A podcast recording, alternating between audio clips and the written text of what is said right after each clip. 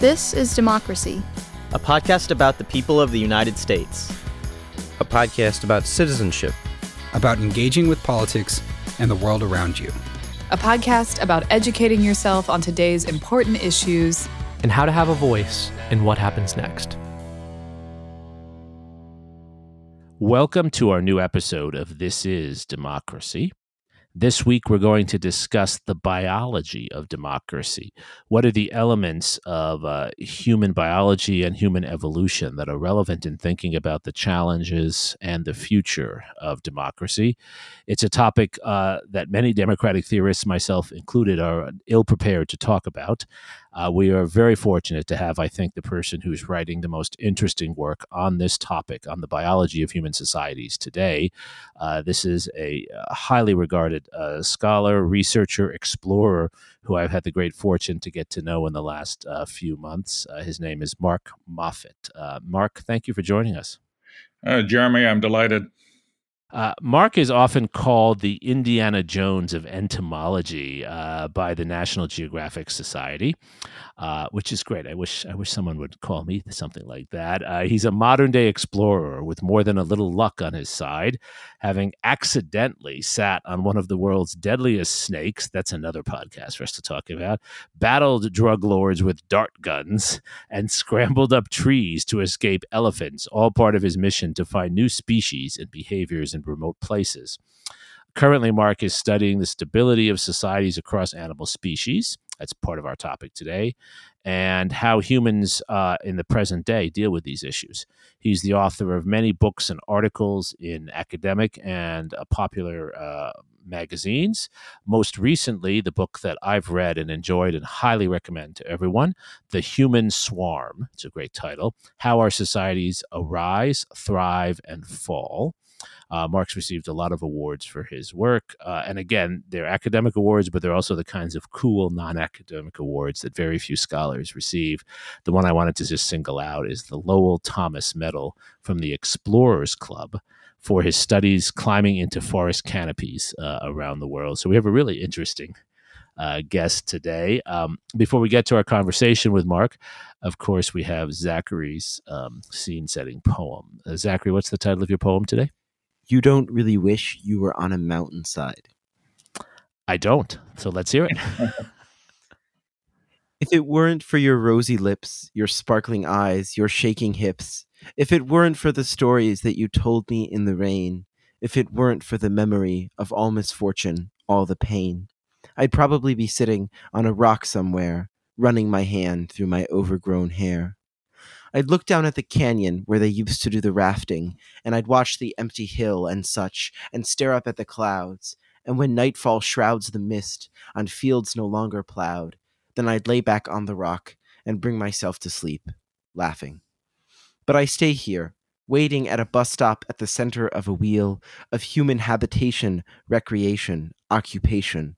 I sit here by the bus stop on a park bench made of steel. I feel dollars in my pockets where there should be wild fruits. I see the wild horsemen instead on buses wearing suits. If it weren't for the way it all seems to snap right into place when you are reading Shakespeare on my tapestry of lace, if it weren't for the way it feels to hold it all inside and only see it drip, drip, drop, whispering, hide, you don't really wish you were on a mountainside. If it weren't for the way you come into focus in my eyes, and I can see you over there, buried in their jackets and silk ties, if it weren't for the miracle that it all grows up and it all dies, I'd be on all fours right now, swatting away the flies. I, I, love the arc of that poem, Zachary, and I love the, the the contradictions and the visualizations. What is your poem about? My poem was really about uh, sort of trying to comprehend how how thin the basis of civilization is, and uh, the ways in which so much of it depends on some strange human tendency to, to, to read Shakespeare or or to fall in love. And I think that uh, it, it really captures how how close we are uh, to, to, to being wild again. Right, we're not as advanced as we think we are. Uh, exactly. Uh, that's interesting. Uh, Mark, I think this is a perfect entry point. Uh, your work emphasizes so beautifully and so vividly uh, the challenges different species have, including human beings, living with those who are different. Uh, you look at ants, you look at all kinds of animals, uh, you look at human beings, of course. Uh, how have humans learned to live together with those who are different from us in, in ways that other species have not? Well, I'd say uh, Zachary's poem hit hit me just uh, square center there because I've spent a lot of time thinking about things on mountainsides and in uh, rainforests, and uh, that was true of predecessors in biology, even Alf, uh, Alfred Russel Wallace and Charles Darwin, spending all those years in the jungle just contemplating things away from their versions of the internet and uh, just thinking. And so, what I've thought about is the fact that I've had a chance to live uh, not only with different creatures in many parts of the world, but with uh, tribal and hunter gatherer groups, and to po- contemplate how uh, societies function. And by society, I mean a group other than our immediate family. To, to which we feel a great allegiance and we're willing to fight for and even die for these things that persist through the generations. And uh, when you look at uh, societies in animals, the accommodation, uh, the, the, living with those who are dis- different boils down to accommodating uh, diversity, uh, living with more than the immediate family. It's basically stripped down to that. Uh, identification with that group trumps uh, kinship in many cases and even cooperation. Uh, societies can have their enemies within them and friends outside and so forth, both in animals and certain animals and some humans. And so those are all interesting questions to consider. And uh, I'll, I'll start off by describing what I think is the most remarkable thing in the world, which is a coffee shop like a Starbucks. I don't know if you have them in Austin. I suppose you do. But uh, they are. We have uh, Starbucks and we have all kinds of local coffee shops. Oh, probably better than Starbucks. But the most amazing thing about them, no matter what the brand is, uh, you can walk into them and not want to kill everyone uh, or run away in terror. See, this would be impossible for a chimpanzees, uh, and this was something I uh, suddenly struck me at one point. Uh, a chimpanzee has to know everyone in the room to be comfortable. Humans don't. Chimpanzees don't allow us for strangers. Humans do, and that's true of many kinds of species with societies, from lions and elephants and so forth. And um, the allowance for strangers that human beings have come up with is uh, determined by, by what I call markers, and those are different aspects of identity. We're basically walking billboards for who we are, and so we can move around people, and we're constantly sensing those around us as as others we are comfortable with, based on all these signals that they're putting out. We're doing it at a very high rate. Psychology is this is the center of a lot of psychology studies now, and uh, they include all kinds of big things like culture, but all kinds of small things too, cues that are not even consciously recognized. There's a, a researcher, Abigail Marsh at Georgetown, who has found that you know you from a great distance you can detect whether someone is an American by how they walk or, ra- or wave their hand. People don't realize they can do it, but they they do. Uh, they have this ability, and it's not something they even uh, could consciously think about most of the time. So we are registering people all the time, and those registrations are what allows uh, strangers to exist. Um, the, to get to your question, allowing for those that are different uh, is something that humans really have excelled at beyond what any other species can do. These identities, all these markers, signals of our identity, uh, in hunter gatherers would have been very similar. Their societies had little diversity. They had no nothing equivalent to an ethnic group within them. Uh, but the incorporation of massive numbers of different peoples uh, has been the single most radical innovation in the history of the human society. And it gave societies the option of, of growing by absorbing formerly separate uh, adversarial groups uh, to create ethnicities. Uh, groups that once comprised their own societies came to occupy the same society. And uh, the story of how that happened uh, and how these identities allowed it to happen, all these markers I talked about, is really this, the history of humanity. Um, because healthy societies don't freely merge. This is something I discovered looking through the animal kingdom. Societies stay apart uh, unless there's something severely wrong. So, incorporating outsiders was a big deal. The fact that we can do this at all. And and Mark, to me, this is stunning what you've said because the assumption among historians and political theorists, right, is that there's some state of nature human beings are in. This is obviously an artificial intellectual construct, and that they naturally gravitate towards society and and democracy. This is, of course, what Aristotle writes, and many philosophers after that. You're saying just the opposite. You're saying that this was actually not foreordained, and that it actually took a lot of work. How did it happen then? How how would you rewrite that history? Well, um, we always had the capacity to allow in outsiders in our society, and that's uh, was a necessity for animals and early humans because our societies were quite small.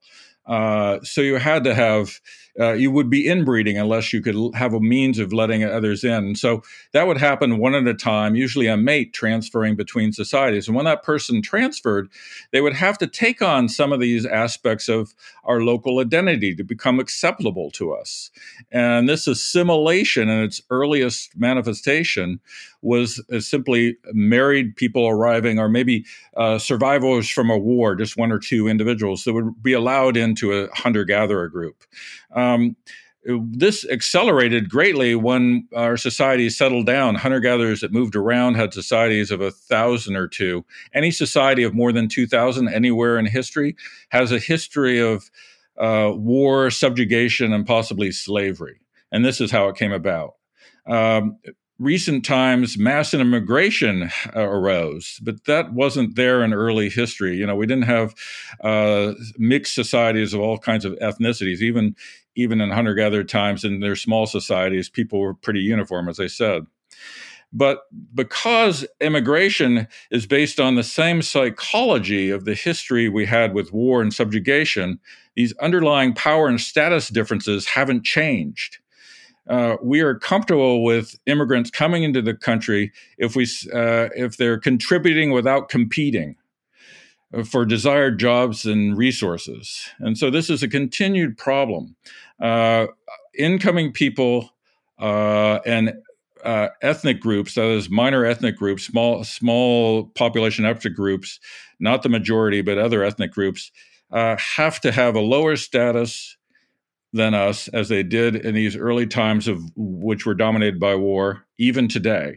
And these differences in status is, is certainly a problem for democracies it's such a good point, Mark, and, and it, it really captures, I think, one of the key characteristics and challenges of our of our societies today is managing um, the different populations, especially in a world where we need talent pools uh, that come from other places and where people are moving more rapidly, perhaps than ever before, from from place to place. Uh, w- what are some of the strategies in addition to hierarchy that you described that that societies have used?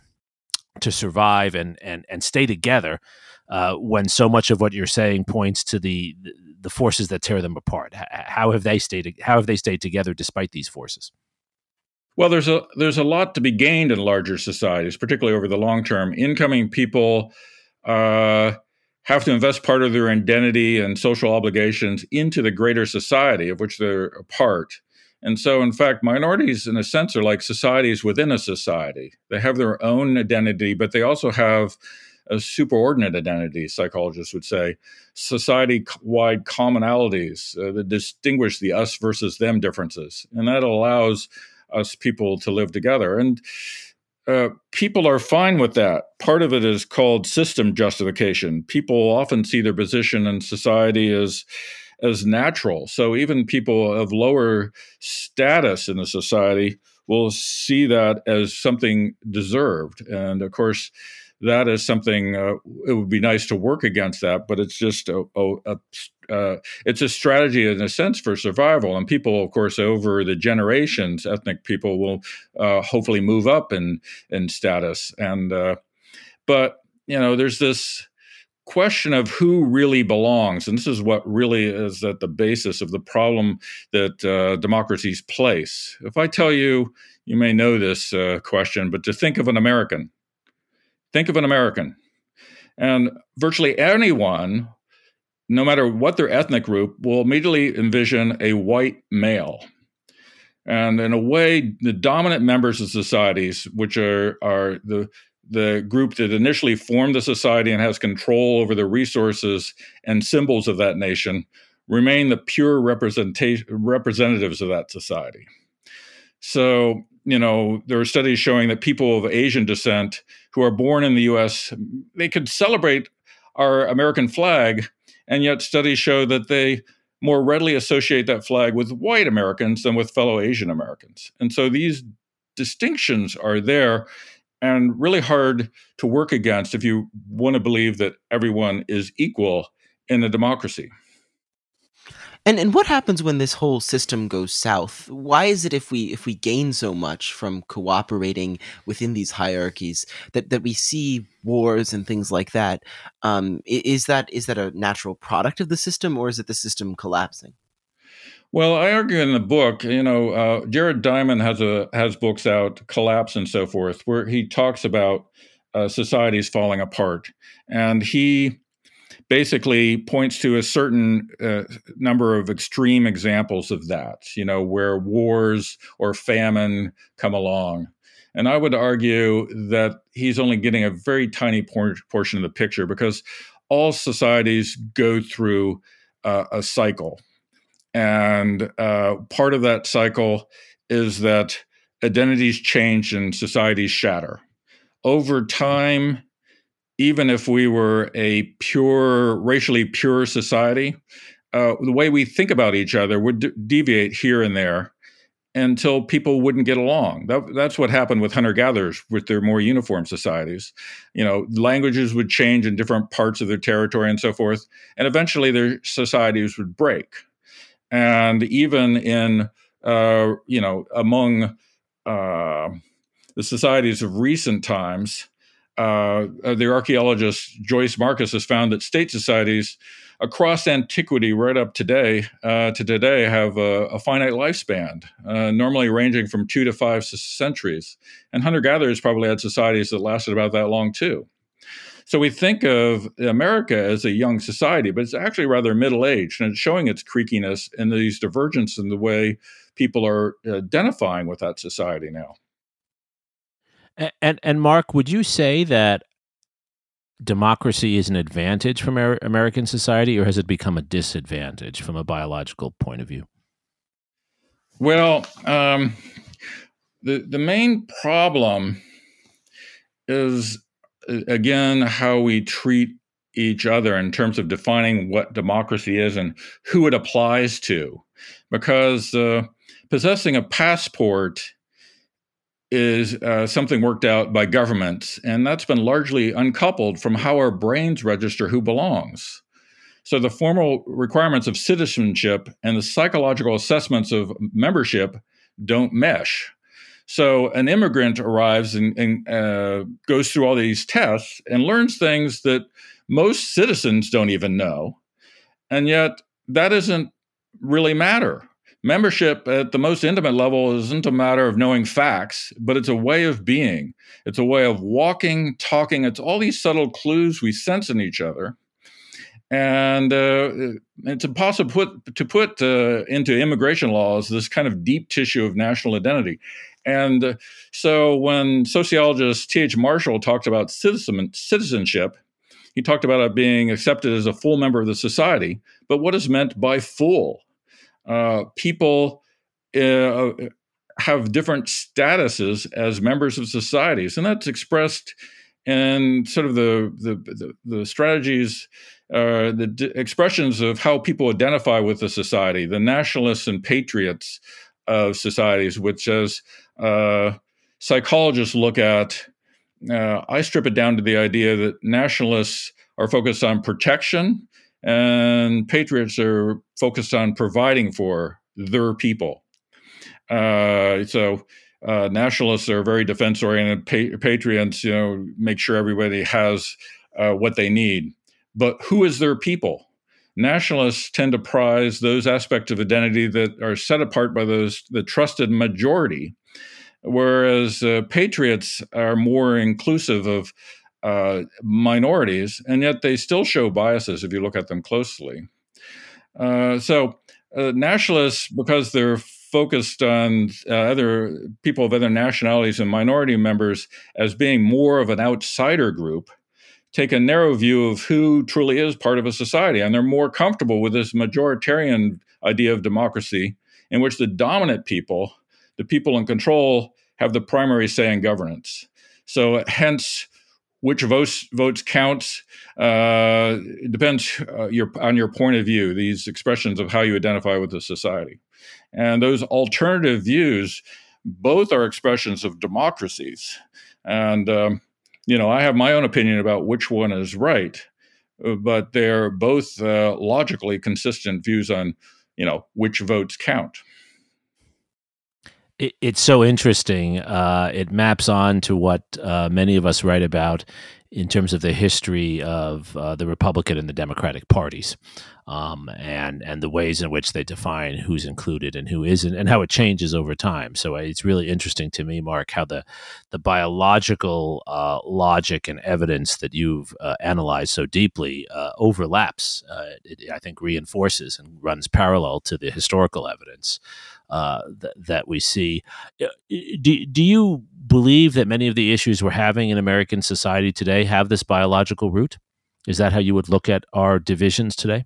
Well, you know, you can, uh, whether you think of them as genetically rooted or uh, just universal, universally learned, they are uh, they are deeply rooted things, and they're not easily changeable. You know, uh, once you you uh, these biases psychologists show um, are true even for liberal minded people. Liberal minded people still have a greater pride in their own group, and because of that pride, they can, uh, without recognizing it, uh, be biased against other groups. So, you know, how you have situations like where doctors um, give better treatment to people of their own ethnic group or the majority ethnic group than others without even recognizing it. And they would probably be totally uh, surprised that they're doing this. So, uh, the fact that societies and these ethnicities and races manage to stick together despite these prejudices uh, is is amazing to me though because other species can't do it so this is the really good news. We're at least able to do that. And we don't need to be negative about ethnicities and races or other societies. We can gain from them and we can get a positive view on them. The trouble is that once we start building in uh, negative biases, they're very hard to erase, and particularly at times of social stress. This is when these points of view, you know, really arise. And um, you know, Sumner uh, is uh, talked about the fact that it takes war for society to draw a society together. Uh, he was that was more than a century ago. But the looking at it closely, the problem there is that uh, it doesn't necessarily draw the society together. It draws the majority people together much more than the ethnic groups, because the majority people, uh, you know, Caucasians in the case of the United States, uh, control most of the resources and symbols of the nation, and uh, that's uh, that means that uh, uh, ethnic groups always feel a bit outs- as outsiders, and they're being treated as outsiders. And uh, you know, right as we said today, in terms of who gets to vote and and why is such an important point and and I think it really helps us understand our moment particularly your your observation that stresses and these stresses can be economic they can be health like something like covid uh, they can also be stresses that are caused by social media and the circulation of particularly incendiary words. Uh, but those stresses exacerbate these deep divisions that you've rooted in our in our biological experiences, which leads me to to to ask the most important question. I think, Mark, the question we always like to ask on this podcast. Uh, how can we use this knowledge to improve our democracy? What what should we do? It's clear that this is a big task, and in some ways, biology runs against our political aims in reinforcing and growing and creating a more diverse democracy. Nonetheless, with that challenge, how can we use your your deep knowledge and experience and research to to improve our democracy? What are the things we can do coming out of your research?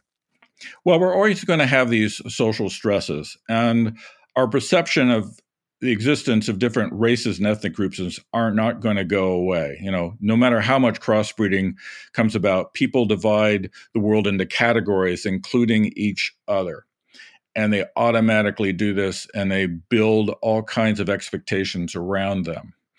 But in terms of the uh, what to do to to strengthen democracy, at least, you know, the dictum "all men are created equal" applies best uh, to hunter gatherers The egalitarian, they were egalitarian, they were egalitarian, excuse me, ethnically uniform people.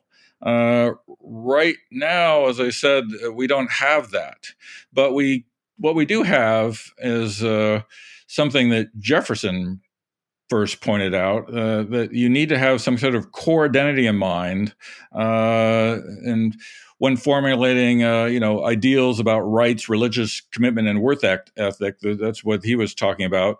Uh, it, you needed some commonality there among all these different people. You needed to have a strong thread of common culture and collective belonging, and that's uh, what America's tried to do. We had to cobble it together from nothing. Uh, most societies have an ancient history of these things, so we came out with uh, flags and other things de novo. And our symbols have therefore become exceptionally important to us because we don't have a, a, really, really deep history like, you know, China does.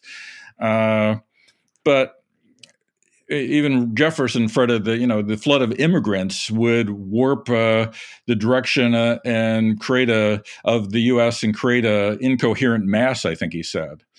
Uh, the, the, the, so we have to creating the the people who come in, immigrants, and among the community um, uh, here, a sense of this common culture, and that has to be strong. And the trick about that is that the dominant people controls that core. They really decide more than anyone else what is what makes us American, how you should behave, and so forth. It isn't a perceived uh, unit. It isn't a unity across all people who does do that. And so just sort of building on on that, uh, what would you advise our listeners who care about the future of democracy, who are concerned that these biological pressures towards uh, violence, separation, hatred, that these pressures are winning out today? What would you encourage them to do on a day to day basis? Well, this keeping a, this uh, expectation of a common culture and a, a, a, core that really matters to everyone as much as possible. And of course, uh, even that's being torn at from left and right, right uh, around what's most important there. But you know, that thread is what holds societies together. The other rather oddly uh, fortunate thread for us is that uh, we most societies nowadays, uh, looking through the archaeological history, fall apart uh, along boundary lines that were once different societies within them, ethnic groups that occupied this area versus that that area, for example, the different parts of uh, was once the Soviet Union, for example, uh, broke off in logical places. Uh, we don't have any logical pra- places to break. Uh, uh, there are no, you know, there's no Indian tribes are too small in population to carve out a big part of the U.S. for themselves. A single Indian tribe. Uh, we are mixed around everywhere, so we're kind of stuck with each other. I don't think. I mean the the Civil War failed because there were actually attempts to get some kind of common identity uh, thrust at the the people down there, the sense that they belong together. But really, most of them down there thought of themselves as Americans, even during the war. And uh, there was no sense of, you know, the the war broke down at the end. I think in part because there was no sense of uh, urgency around a common identity of being Southern. So mm, even though there are regional differences today, they are there. There's no distinct boundary lines to them. And this being, sense of being stuck with each other, I think, is a good thing because we learn from each other and we gain from each other. Uh, the patterns of stress around uh, periods of trouble that we're going through now come and go through history. There's been a cycle. There's a fellow named Peter Turchin who looks at the cycles of history and finds that there's a 50 year cycle of this kind of stress, you know, the 1960s, 1910s, 1860s, and so forth. And we're now in the worst of it, unfortunately. I wish I had been born a little later so I could experience what will probably be a great time in 2040. But, you know, I think we're, we, uh, we are just dealing with behaviors that are intrinsic to human humans that are hard to get around but actually lead to our success. There's a question of why we have so many kinds of personalities in our societies. Why all these personality differences? Why are there uh, nationalists and patriots? Uh, why are there all these, uh, you know, uh, people that are open to experience? You know, the the five big personality traits that psychologists talk about, and I think this is part of the reason for our success. It isn't that we get along with each other. In fact, uh, since the beginning, there have been people with nat- national, uh, nationalist and patriotic points of view. Uh, Hunter gatherers had them. Societies all around the world have them. And the dialogue between them, the arguments, the exasperation may be part of how we work out things to decide how much to invest in defense versus nurturing our people. Uh, it just may be an arduous way that the human species works it, it's such an important point, and uh, the great historian of a prior generation, William McNeill, uh, had written about this. He was actually in dialogue and often critical of Jared Diamond, who you you commented on before. Uh, McNeill's argument was precisely yours: that if you look at the historical record, the societies that have more diversity have periods of disorder, but that actually produces innovation and that innovation is often what takes them out of their disorder and allows them to thrive. Uh, as you were positing that we will in 2040, uh, hopefully, hopefully so. Uh, across American history, that's certainly been the case. Um, it is our divisions that have also led to some of our greatest breakthroughs. If you think about uh, progressive policy reform, if you think about the New Deal, if you think about the ways in which many of our technological centers and our universities and others ha- have grown. So there does seem to be a comparative advantage to diversity if you can get through those cycles of division and make it to the moments of innovation, which is what, what, what you're positing. Zachary, does this resonate with you? I know your uh, generation worries quite a lot about the future of our society more than Mark and I did when we were your age, I think. And d- does this biological perspective help you help you to understand where we've come from, and does it offer you similar optimism to the optimism that I think Mark and I share about this?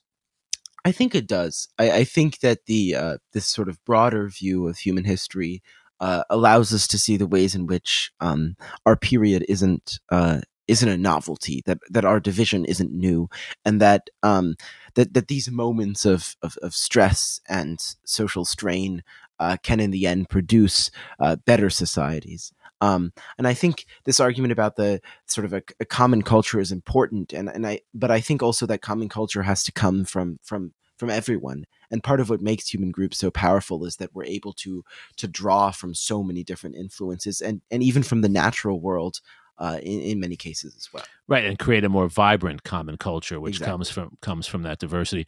Mark, I want to give you the last word. Uh, one of the really interesting points I took away from your book, The Human Swarm, that again I hope everyone reads, um, is is that we we continue to have a lot to learn about democracy from studying non-humans, from studying other animals. Uh, I, I would just like to hear you reflect on that a little more because so many of the people we talk to on this podcast, so many of the people, quite frankly, I interact with, are the people like myself who study human beings. Of course, you're doing that too. But what's so unique about your work and the work of the great Edmund Wilson, who you worked with, uh, is that you you um, you know you go well beyond humans to, to teach us in a way i guess jane goodall does also that by studying non-humans we learn a lot I, I would just like to close on that uh, how we can learn about democracy from the non-human species well yeah it's you know what's fun now in science is the possibility of free ranging across disciplines and that's been what i've tried to do. And that was what my mentor, E.O. Wilson, is known for too, because there's uh, a lot of narrowness now. And, you know, politician, people in political science aren't necessarily finding out what anthropologists are learning or psychologists. And the psychology of how these things done is how, how these things transpire in societies is fascinating. You know, it can be applied through all kinds of things in history, including to how animals respond to each other. You know, the the question of it being appropriate to compare to animals is one I'm uh, faced with all the time when I talk to people. You know, I study ants, and people have found that uh, very uh, inappropriate at times. They think, "Well, what are you talking about ants and humans?" And I go like.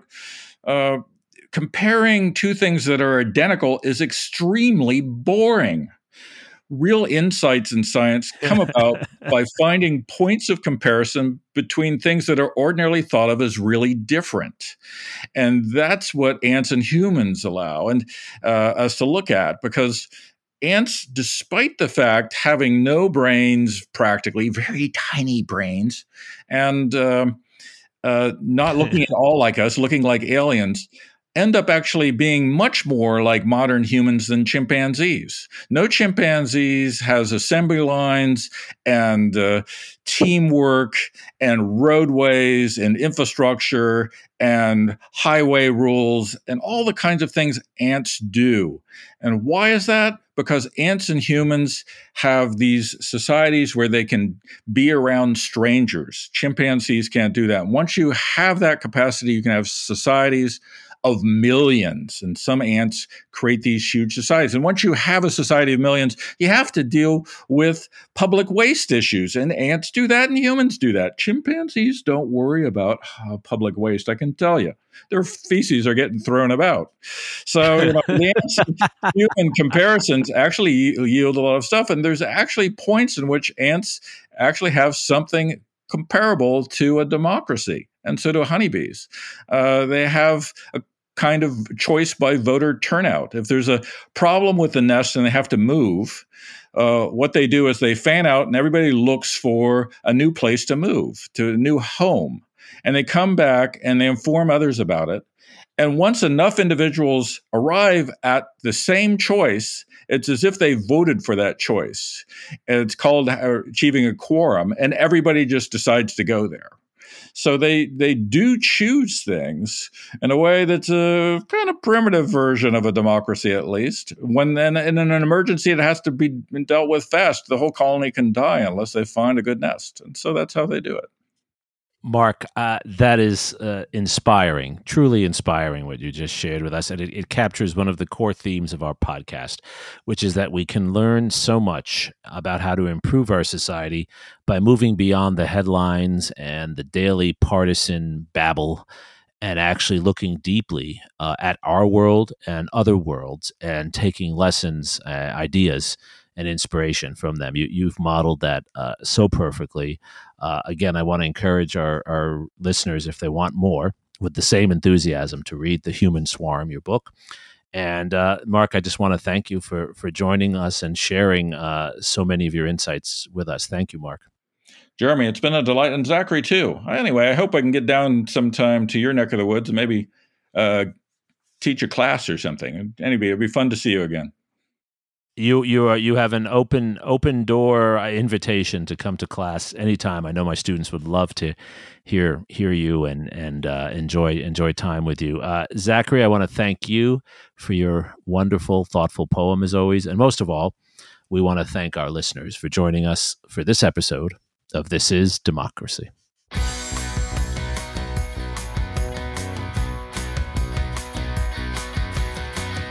This podcast is produced by the Liberal Arts ITS Development Studio and the College of Liberal Arts at the University of Texas at Austin. The music in this episode was written and recorded by Harris Codini. Stay tuned for a new episode every week.